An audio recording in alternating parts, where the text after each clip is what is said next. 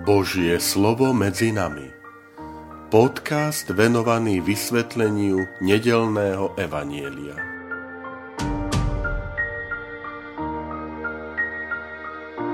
Vítajte, milí priatelia, pri počúvaní tohto môjho podcastu. Volám sa František Trstenský, som rímsko-katolícky kňaz, farár a dekan v Kežmarku.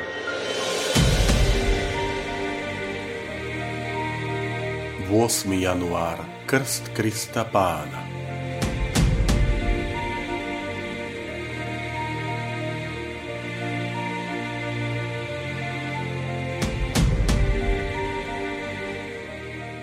Čítanie zo svätého Evanielia podľa Matúša. Ježiš prišiel z Galilei k Jordánu za Jánom, aby sa mu dal pokrstiť. Ale Ján mu odporoval a hovoril, ja by som sa mal dať tebe pokrstiť, a ty prichádzaš ku mne? Ježiš mu však povedal, len to nechaj, lebo sa patrí, aby sme splnili všetko, čo je spravodlivé. Potom mu už neodporoval. Keď bol Ježiš pokrstený, hneď vystúpil z vody. V tom sa mu otvorilo nebo a on videl Božieho ducha, ktorý ako holubica zostupoval a prichádzal na neho. A z neba zaznel hlas – toto je môj milovaný syn, v ktorom mám zalúbenie.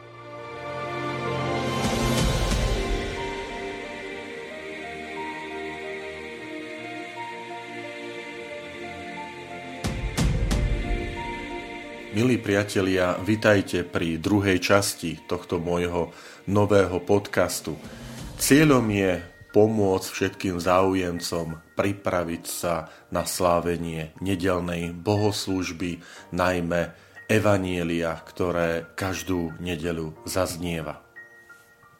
Verím, že si tento podcast nájde svojich priaznívcov a že vám pomôže hĺbšie porozumieť Božie slovo a lepšie prežiť pánov deň. V dnešnom evanieliu je to evangelista Matúš, ktorý podáva opis Ježišovho krstu.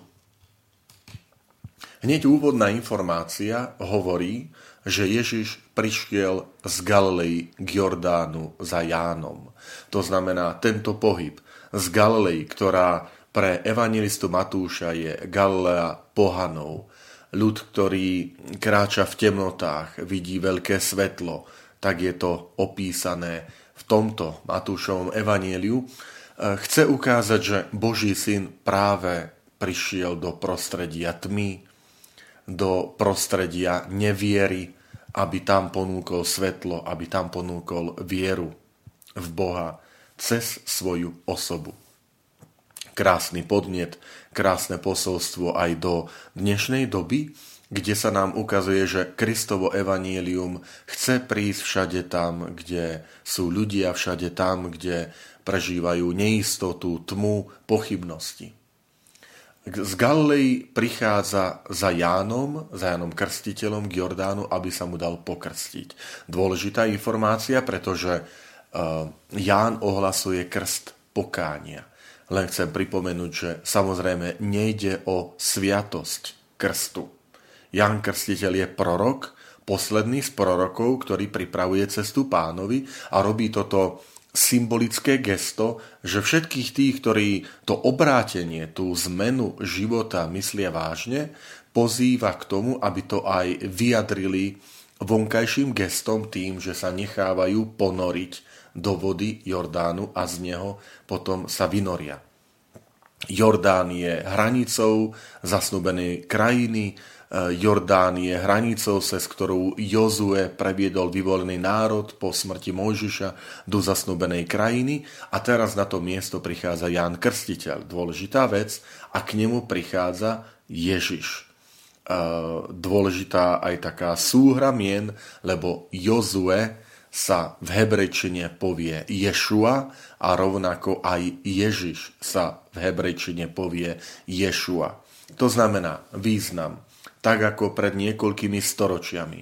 Cez vody Jordánu previedol Ješua, vyvolený Boží ľud, teraz nový Ješua, nový Mesiáš, alebo Boží syn, vtelený syn Otca, prichádza na toto miesto, aby voviedol Boží ľud, svojich nasledovníkov do Božieho kráľovstva. Samozrejme, Ján mu odporuje, pretože hlása krst pokánia. Potrebuje Boží syn pokánie? Nie, nepotrebuje. A evangelista Matúš aj to zachytáva.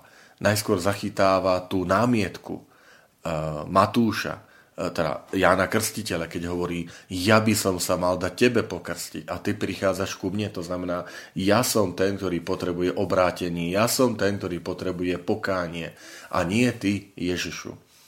Ale Ježiš mu odpovedá, nechaj, lebo sa patrí, aby sme splnili všetko, čo je spravodlivé. Dôležitá vec. Evangelista Matúš je milovníkom starého zákona. Je milovníkom toho pohľadu na naplnenie starého zákona e, v Ježišovi Kristovi. A urobiť všetko, čo je spravodlivé, znamená plniť Božiu vôľu. Ak je o Jozefovi povedané, že to bol človek spravodlivý, to znamená, je ten, ktorý plnil alebo usiloval sa plniť Božiu vôľu. Takže aj teraz, e, ak z úst Ježiša zaznieva, že nechaj, aby sme splnili všetko, čo je spravodlivé, to znamená, ako by Ježiš povedal, Ján, toto je Božia vôľa. Božia vôľa v tebe je, aby si pripravil cestu pánovi, aby si hlásal krst pokánia.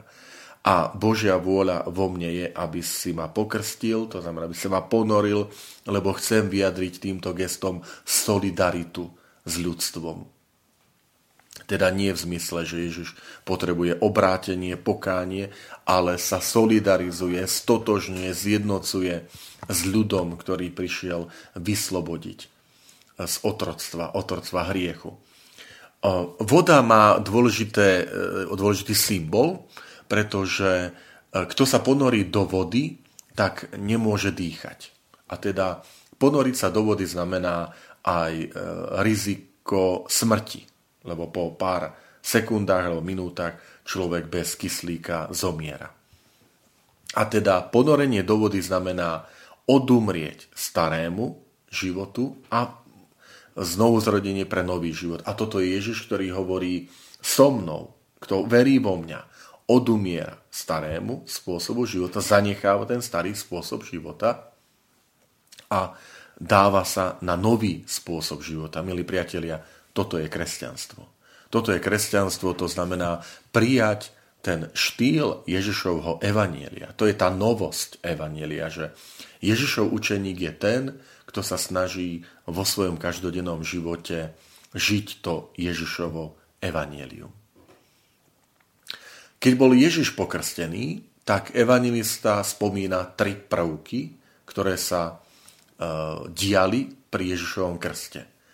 A keď vystúpil z vody, vidíte ten krásny symbol, ponorenie do vody, to znamená e, to, to ponorenie sa do smrti, a vynorenie sa vystúpil z vody teda do nového života, lebo pre Ježiša krst znamená začiatok nového, teda jeho verejného účinkovania. Krst je začiatok Ježišovej verejnej činnosti. A potom tie tri prvky. Otvorilo sa nebo a on videl Božieho ducha ako holubica zastupovať na neho a hlas, ty, toto je môj milovaný syn, ktorý mám zalúbenie. Otvorilo sa nebo. Nádherný symbol, nádherný obraz, Ježišovi sa otvára nebo, to znamená, každý, kto sa dostáva do vzťahu s Ježišom Kristom, tomu sa otvára nebo. Práve v tom je príchod Božieho syna na svet dôležitý, že v Ježišovi Kristovi Boh osobným spôsobom, nie cez nejakého zástupcu, proroka, aniela, ale osobným spôsobom vstupuje do tohto života vstupuje do dejín e, človeka a otvára nám nebo. Milí priatelia, tu sa píše, že on videl Božieho ducha. Videl nebo otvorené a Božieho ducha.